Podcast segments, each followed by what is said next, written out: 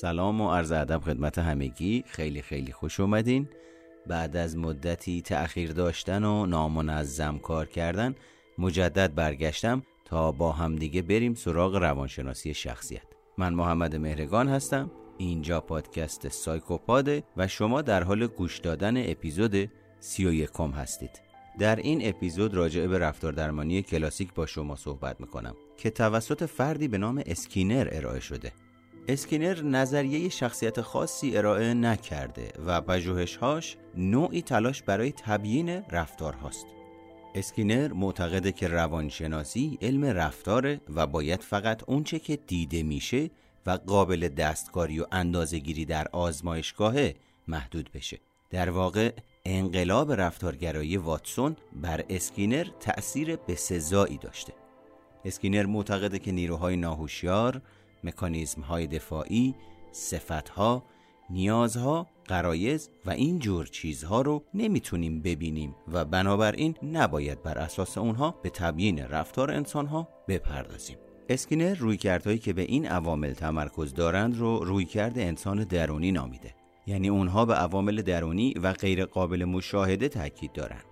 در واقع اسکینر معتقده که فرایندهای درونی و ذهنی وجود دارند اما فقط وقتی که بتونیم اونها رو به صورت عینی مشاهده کنیم باید بر اساس اونها شخصیت رو تبیین کنیم. یکی از عمده ترین تفاوت های اسکینر با سایر نظریه پردازه های شخصیت اینه که اسکینر حیوانات رو برای مطالعه در مورد رفتار انسان ها انتخاب کرده. اسکینر معتقد بود که هرچند انسان پیچیده تر از حیوانه اما تفاوت اونها از نظر درجه و مقداره نه از نظر نوع و ماهیت. اسکینر معتقد بوده که پژوهش بر حیوانات مزایایی داره. اولی که هر علمی باید از ساده به پیچیده پیش بره و فرایندهای بنیادی رو ابتدا مورد تحقیق قرار بده. پس چون کار بر روی حیوانات ساده تره بهتره از روی نتایج حاصل از مطالعه اونها به قوانین رفتار انسانها پی ببریم. دوم اینکه سوابق ژنتیکی و تجربه اونها رو می‌تونیم به خوبی کنترل کنیم. همینطور حیوانات رو می‌تونیم برای مدت طولانی تری مطالعه کنیم و در موقعیت های خطرناک و ناراحت کننده تر قرار بدیم. دلیل دیگه از نظر اسکینر اینه که حیوانات نسبت به آزمایشگر رفتاری خسمانه ندارند و برخلاف نظر او یا طبق دلخواه او رفتار نمی کنند.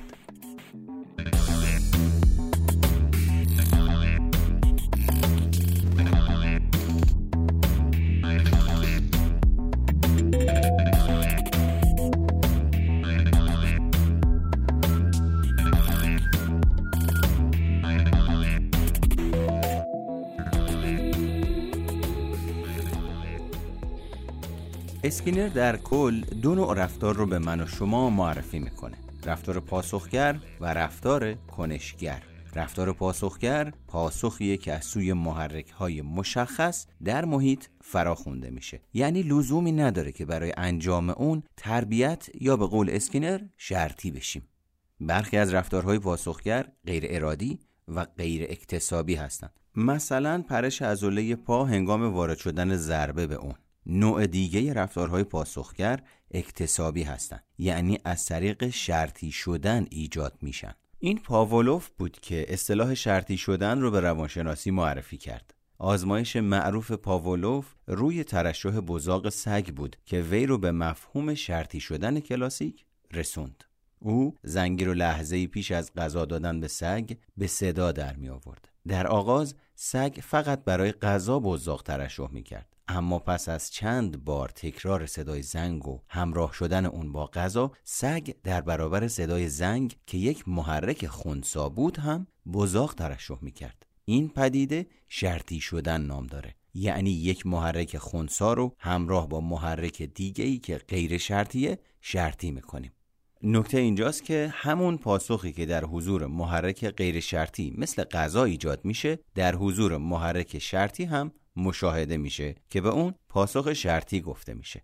یک پاسخ شرطی در قیاب تقویت نمی‌تونه دووم بیاره.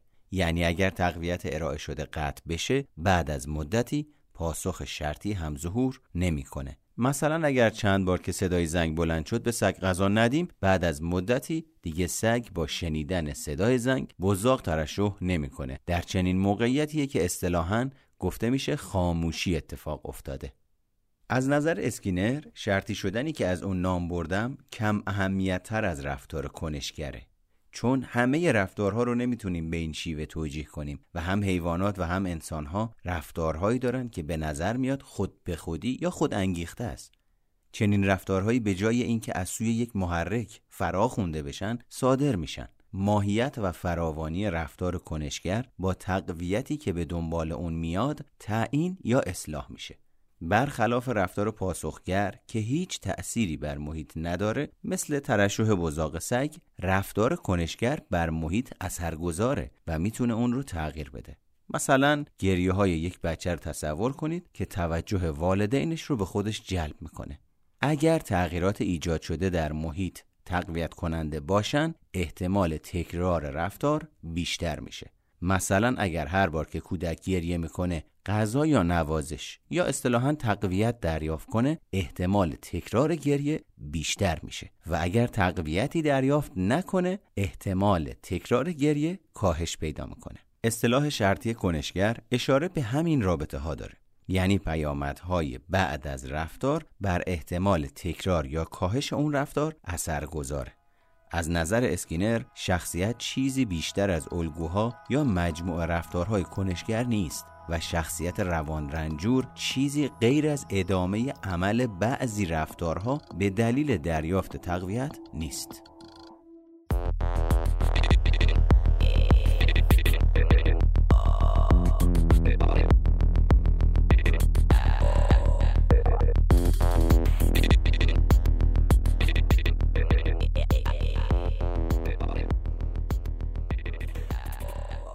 جالب توجهتونه که بدونید اسکینر چهار نوع تقویت رو شناسایی می‌کنه. نوع اول تقویت فاصله ای ثابت نام داره. دوم تقویت نسبی ثابت. سوم تقویت فاصله ای متغیر و چهارم تقویت نسبی متغیر. همین حالا با همدیگه میریم هر کدوم از اینها رو خیلی مختصر باهاشون آشنا میشیم. در برنامه فاصله ثابت تقویت در فواصل زمانی ثابت بدون توجه به تعداد پاسخهای فرد ارائه میشه. مثلا مادری که هر دو ساعت یک بار به فرزند خودش برای انجام تکالیفش تقویتی مثل یک شکلات یا یک آفرین گفتن ارائه می‌کنه از این نوع برنامه تقویتی استفاده می‌کنه. نکته جالب اینه که هرچه فاصله زمانی بین تقویت ها کوتاهتر باشه فراوانی پاسخهای مورد نظر هم بیشتر میشه. و همینطور فراوانی ارائه تقویت ها بر سرعت خاموشی هم اثر گذاره یعنی اگر رفتاری مدام و پی در پی تقویت شده باشه در صورت توقف تقویت زودتر خاموش میشه تا هنگامی که به صورت غیر متوالی و ناپیاپی تقویت شده باشه. در برنامه نسبی ثابت بعد از تعداد معینی پاسخ تقویت ارائه میشه. مثلا همون مادر که بعد از پنج نمره بیستی که فرزندش توی مدرسه به دست آورده بهش تقویتی ارائه می‌کنه. از این نوع برنامه تقویتی استفاده کرده. در این برنامه تقویت به نرخ پاسخدهی فرد بستگی داره. در برنامه فاصله متغیر تقویت در فواصل زمانی متغیر ارائه میشه. مثلا ممکنه یک بار بعد از دو ساعت یک بار بعد از یک ساعت و بار دیگه بعد از چهار ساعت تقویت ارائه بشه. کاملا غیر قابل پیش بینی در برنامه نسبی متغیر که آخرین سبک بود تقویت بعد از میانگین متغیری از پاسخها ارائه میشه. مثلا قرعه کشی هایی که بر اساس نرخ متغیری از سپرده گذاری های افراد انجام میشه یکی از برنامه های نسبی متغیره که از نظر اسکینر در ایجاد نرخ ثابت و بالای پاسخ بسیار مؤثره به طور کلی باید بدونید که در زندگی واقعی تقویت ها بیشتر از نوع متغیر هستند تا ثابت یعنی دو مورد آخری که برای شما گفتم.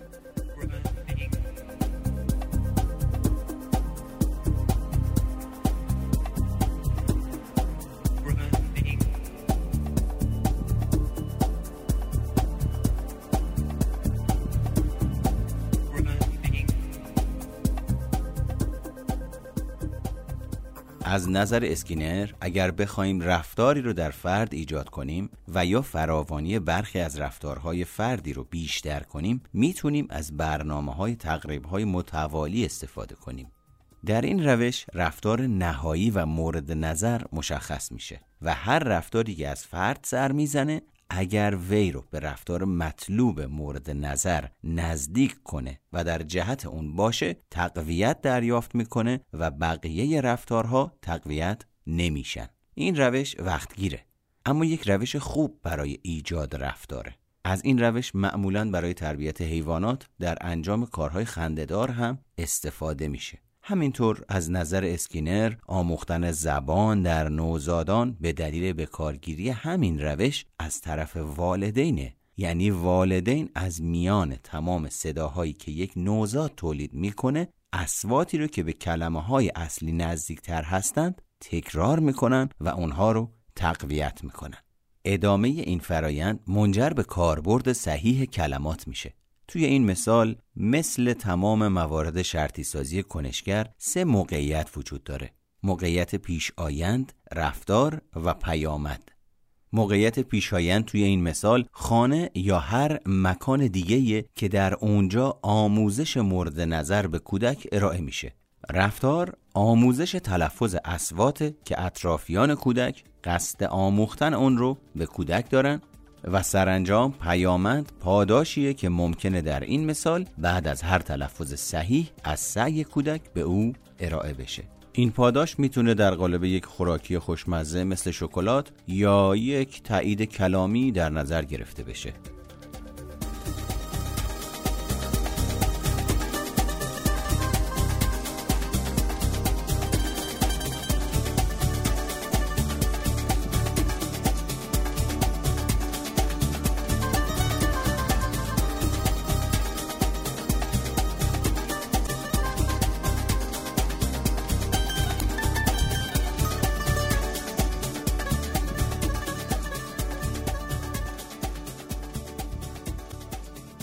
در ادامه نظرتون رو به تعریف رفتار خرافی از نظر اسکینر جلب می‌کنم. به طور کلی تعریف اسکینر از رفتار خرافی اینه که اگر جانداری رفتاری انجام بده که به صورت اتفاقی تقویت بشه اون رو تکرار می‌کنه. مثلا اگر کبوتری در جریان رسیدن به در جعبه یک حرکت اضافی انجام بده مثلا دور سر خودش بچرخه و این رفتار اتفاقی تقویت دریافت کنه. احتمال اینکه این رفتار تکرار بشه بیشتر میشه. از نظر اسکینر بسیاری از خرافاتی که انسانها به اون مبتلا هستند مربوط به همین داستانه. یعنی مثلا اگر دانشجویی چند بار به طور اتفاقی وقتی که لباس به خصوصی پوشیده مثلا لباس آبی رنگ. در امتحان خودش نمره خوبی بگیره توی امتحانهای بعدی احتمال اینکه لباس آبی رنگ رو بپوشه بالا میره. از نظر اسکینر وقتی که تقویت بر مبنای یک برنامه فاصله ثابت یا متغیر ارائه بشه رفتار خرافی به وجود میاد. هرچند اسکینر معتقده که رفتار ما از سوی متغیرهای بیرونی ایجاد و کنترل میشه اما ما می‌تونیم برای تغییر اونها اقدام کنیم. یعنی متغیرهایی رو که رفتار تعیین می‌کنن کنترل کنیم. مثلا یک فرد الکلی با اجتناب از نگه داشتن مشروبات الکلی در خانه از محرک هایی که رفتار او رو تعیین می‌کنند اجتناب می‌کنه. نوع دیگر خودگردانی اشباعه. یعنی فرد عادتهای بد خودش رو با افراط در انجام دادن اونها درمان کنه. مثلا یک فرد سیگاری خودش رو مجبور کنه که تمام روز یک سره سیگار بکشه و دود اون رو به داخل گلو فرو ببره تا از اون منزجر بشه. فن دیگه خودگردانی تحریک ناخوشایند یا آزاردهنده است. مثلا فردی که وزن بالایی داره و قصد کاهش وزن داره می‌تونه قصد خودش رو در حضور دوستانش اعلام کنه و اگر موفق به اون نشد با پیامدهای ناخوشایند و انتقاد اونها مواجه بشه. فن بعدی تقویت خود نام داره. به این معنی که شما برای انجام یک کار مطلوب با یک موفقیت به خودتون پاداش می‌دید. مثل دانش آموزی که بعد از کسب هر نمره خوب به سینما میره. البته جا داره به این نکته توجه کنید که خیلی از این تکنیک هایی که اینجا راجبش صحبت می‌کنیم مربوط به روانشناسی رفتاری کلاسیکه. یعنی خیلی هاشون تاریخ مصرفشون گذشته از رده خارج شدن و خیلی تکنیک های کارآمدتر به جاشون اومده. به عنوان مثال در مورد فردی که می‌خواد سیگار رو ترک بکنه شاید بتونه برای یک روز یا دو روز سیگار رو به صورت افزاینده مصرف بکنه. اما فردی که می‌خواد الکل رو ترک بکنه آسیب های بیشتری به خودش می‌زنه با مصرف بیش از اندازه. با توجیه اینه که مثلا در رفتار درمانی کلاسیک تکنیکی هست که اگر می‌خوای رفتاری رو موادی رو یا حرکتی رو ترک بکنی اصطلاحا اشباع بکنی خودت رو. این خودش می‌تونه آسیب زنندگی داشته باشه که امروز هم خیلی از این تکنیک ها و مطالب از رده خارج شدن. پس بهتر فقط گوش بدین و نسبت به این روی کرد و اسکینر و نظرش راجع به شخصیت تجربه بکنید و آگاهی کسب بکنید.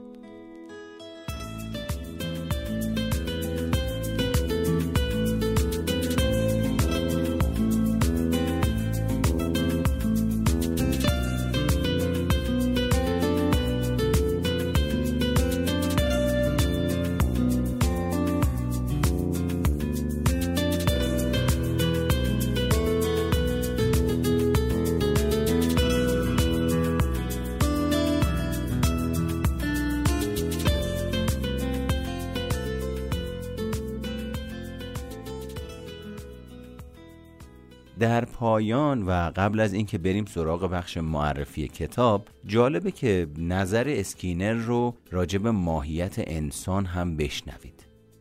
برداشت اسکینر از ماهیت انسان این بوده که تقریبا جبرگرا بوده و بر یگانگی انسان و نقش مهم محیط در تأثیر گذاشتن بر رفتار تاکید داشته. بعضی از این نظریه پردازهای شخصیت نقطه مقابل اسکینر بودن یعنی اونها جبرگرایی رو در زمینه ژنتیک می‌دیدن اما اسکینر کاملا برعکسه. اسکینر کاملا شخصیت و شکلگیری شخصیت رو متأثر از محیط می‌دیده. به طور کلی می‌تونیم بگیم دیدگاه جبرگرایانه اسکینر در مورد انسان و اعتقادش به اینکه مردم رو می‌تونیم به طور کامل کنترل و دستکاری کنیم مورد انتقاد قرار گرفته انتقاد دیگه‌ای که به اسکینر وارده اینه که به متغیرهای درونی مثل شناخت و تفاوت بین انسان و حیوان توجه نکرده و در موقعیت‌های ساده آزمایشگاهی به بررسی رفتارهای پیچیده انسانی پرداخته. در نهایت جالب توجهه که دو نوع از تقویت رو که اسکینر معرفی کرده براتون بگم. تقویت اول تقویت مثبته. هر محرکی وقتی به موقعیت اضافه میشه احتمال وقوع رفتار خاصی رو افزایش میده که ما به این میگیم تقویت مثبت مثلا غذا، آب، پول، میل جنسی، تایید اجتماعی، شهرت، قدرت و اینجور چیزها از مواردی هستند که به عنوان تقویت کننده های مثبت در نظر گرفته میشن. البته باید این رو بیاد داشته باشید که میزان هر کدوم از اینها در اون میزان تقویت هم اثر گذاره و تقویت منفی حذف کردن یک محرک ناخوشایند از موقعیت هم احتمال وقوع رفتار قبل از اون رو افزایش میده. این حذف شدن به تقویت منفی منجر میشه. مثلا اجتناب از صداهای بلند.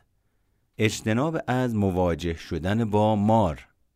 یا اجتناب از رفتن روی سن و جلوی تعدادی از افراد صحبت کردن. شاید براتون سوال پیش بیاد که این چه ارتباطی با تقویت منفی داره. وقتی قرار من و شما مثلا با یک حیوان خطرناک مثل مار مواجه بشیم. یا مثلا بریم در معرض دیده یه تعدادی از افراد قرار بگیریم استراب در وجود من و شما افزایش پیدا می‌کنه. زمانی که من و شما از مواجه شدن با مار یا رفتن روی سن و جلوی یه تعدادی آدم قرار گرفتن اجتناب می‌کنیم سطح استرابمون کاهش پیدا می‌کنه و اصطلاحا آرامش رو بیشتر تجربه می‌کنیم. اسکینر در اصطلاح به این تقویت میگه تقویت منفی. در ادامه بریم سراغ بخش معرفی کتاب.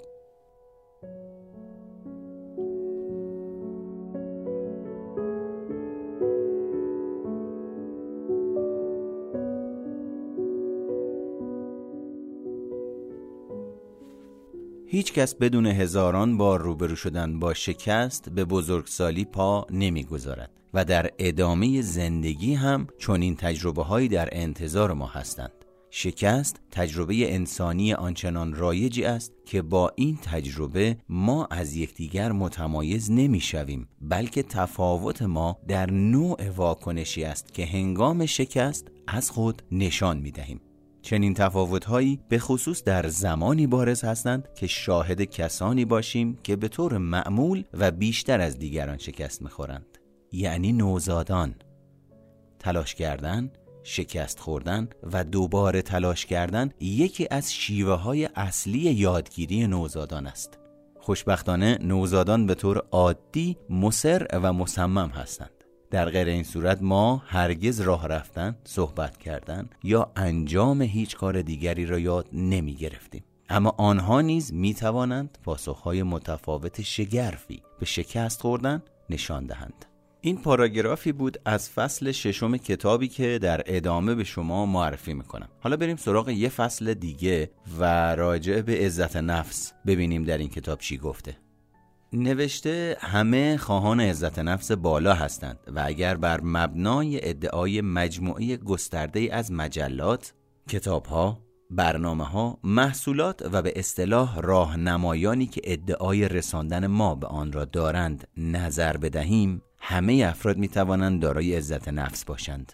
اینکه هنوز این صنعت چند میلیارد دلاری پابرجاست جای تعجب دارد. به این دلیل که دهه ها پژوهش و هزاران تحقیق علمی بارها نشان دادند که اکثریت برنامه های گیج کننده عزت نفس کارایی ندارند. باعث خجالت است که کارایی ندارند چرا که داشتن عزت نفس پایین مشابه داشتن دستگاه ایمنی عاطفی ضعیف است. و ما را نسبت به بسیاری از آسیبهای روانی زندگی روزمره مثل شکست و ترد شدگی آسیب پذیرتر می کنند. به علاوه افراد با عزت نفس پایین اغلب کمتر خوشحال هستند. بیشتر بدبین هستند و در مقایسه با افراد با عزت نفس بالاتر انگیزه کمتری دارند. همچنین آنها روحیات بدتری دارند. با خطر ابتلای بیشتری به افسردگی، استراب و اختلالات خوردن مواجه هستند و نسبت به افراد با عزت نفس بالاتر رضایت کمتری از روابط خود دارند. خبر خوب این است که علا رقم بسیاری از ادعاهای شکست خورده صنعت عزت نفس پژوهشگران راههایی یافتند که انجام آنها باعث افزایش عزت نفس و تقویت سیستم ایمنی عاطفی شما می شود از طرفی داشتن عزت نفس بسیار زیاد نیز معایب مربوط به خود را دارد. برای مثال افراد با عزت نفس بسیار زیاد تمایل به سرزنش دیگران برای اشتباهات خودشان دارند. آنها بازخوردهای منفی را غیر قابل اعتماد می دانند و اغلب در قبول پیامدهای کارهایشان دچار مشکل هستند. این تمایلات احتمال تکرار اشتباه مشابه را بیشتر کرده و باعث می شود آنها در محیط کاری و روابط خود و در نتیجه زندگی شخصیشان مشکلات زیادی را تجربه کنند. خب این که الان گوش دادید گزیده از فصل ششم بود به نام عزت نفس یا حرمت نفس. اما بریم سراغ بخشی از فصل اول به نام ترد شدن. نوشته بین همه زخمهای عاطفی که از آن رنج می‌بریم شاید ترد شدن رایجترینشان باشد. تا زمان رسیدن به دوره دوم متوسطه تجربه های از قبیل ترد شدن از گروه بازی انتخاب آخر بودن برای تیم دعوت نشدن به جشن تولدها پس زده شدن توسط دوستانی که به دسته جدیدی پیوستند و مسخره شدن و آزار دیدن توسط همکلاسی هایمان را داشته ایم. در نهایت با عبور از شرایط سخت ترد شدگی های دوران کودکی به این پی می‌بریم که سلسله جدیدی از تجربیات ترد شدن در بزرگسالی منتظر ماست.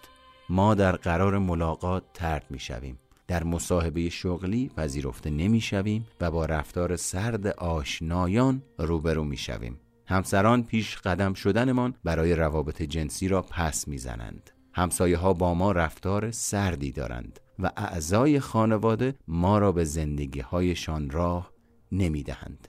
ترد شدنها، بریدگی ها و خراش های روانی هستند که پوسته عاطفی ما را دریده و به گوشت آن رسوخ می کنند. برخی ترد شدن ها به قدری شدید هستند که بریدگی های عمیق با خونریزی زیاد ایجاد می کنند و نیاز به توجه فوری دارند. برخی دیگر همانند بریدگی با کاغذ کمی سوزش دارند اما فقط اندکی خونریزی می کنند.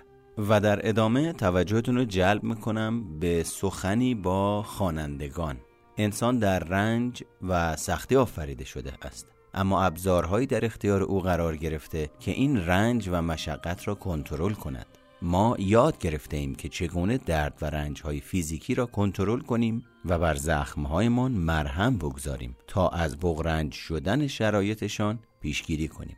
با شیوع دردهای ذهنی و روانی و عدم مقابله با آنها و رها کردنشان همانند رها کردن دردهای فیزیکی و جسمانی زخم روانی بدتر می شود و باعث اختلال در عملکرد کلی ما می شود اما بیشتر افراد برای دردها و رنجهای روانی و هیجانیشان کاری نمی کنند زیرا ابزار مقابله با آن را نمی شناسند اما اکنون با پیشرفت دانایی و آگاهی بشر می توانیم آنها را کنترل کنیم و دردها و رنجهای روانی و هیجانی را التیام ببخشیم. با درمان زخمهای روانی شرایط زندگی هر روز بهتر خواهد شد. کتاب کمک های اولیه عاطفی همونطور که از نامش پیداست برای مواجهه با دردهای رایج روانی و هیجانی کمک های اولیه را ارائه می دهد.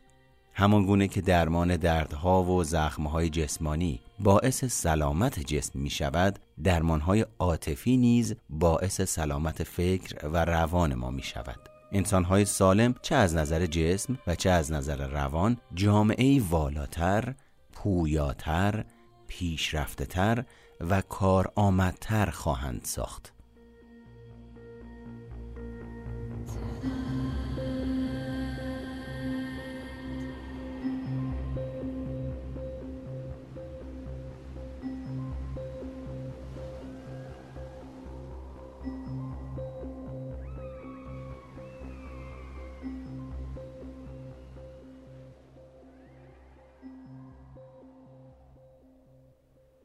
چند لحظه قبل متنی رو برای شما خوندم که برگرفته از فصول مختلف کتابی با نام کمک های اولیه عاطفی تکنیک های کاربردی برای درمان احساس شکست ترد شدن احساس گناه و سایر آسیب های روانشناختی متداوله که توسط دکتر گای وینچ نوشته شده و توسط آقای افشین شهنواز ترجمه شده و همینطور توسط انتشارات محترم ارجمند منتشر شده و شما می‌تونید اون رو تهیه بکنید. از متن کتاب مشخص بود که کتابی با محتوای مناسب و کاربردیه که امیدوارم با خوندنش اطلاعات شما افزایش پیدا بکنه و خیلی نکته های خوبی راجع به احساس شکست، گناه و حرمت نفس و تروما یعنی آسیب هایی که از دوران کودکی به صورت عاطفی ممکنه من و شما خورده باشیم صحبت می‌کنه و خیلی خوب می‌تونه اینو در واقع کاور بکنه و یه آگاهی نسبی اولیه اگر نسبت به اینجور مطالب ندارین به شما آگاهی میده و اصطلاحا یک سری راهکارهایی هم میده به شما که نمیشه جنبه درمان در نظرش گرفت اما خب میشه در واقع به عنوان شروع روند درمان که حالا می‌دونید درمان یعنی آگاهی عمیق هیجانی. به صورت کلی خودش می‌تونه یک آغاز و گام نخستی در نظر گرفته بشه.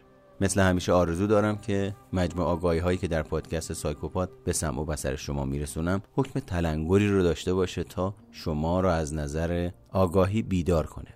و من همیشه گفتم باز هم اینجا تکرار می‌کنم بیدار شدن یک مسئله است بیدار موندن مسئله جدی تر و اگر خواستید با من تماس بگیرید از طریق آیدی اینستاگرامم به نام ام او مهرگان می‌تونید مستقیما با من تماس داشته باشید. از طریق شماره تلفن 902 250 21 البته واتساپ این شماره می‌تونید به من پیام بدید. در صورت نیاز من هم در زمینه برگزاری کارگاه ها و کلاس های روانشناسی و خودشناسی علمی و تخصصی و کاربردی فعالیت می‌کنم. شما رو تا اپیزود بعدی به خدای بزرگ میسپارم.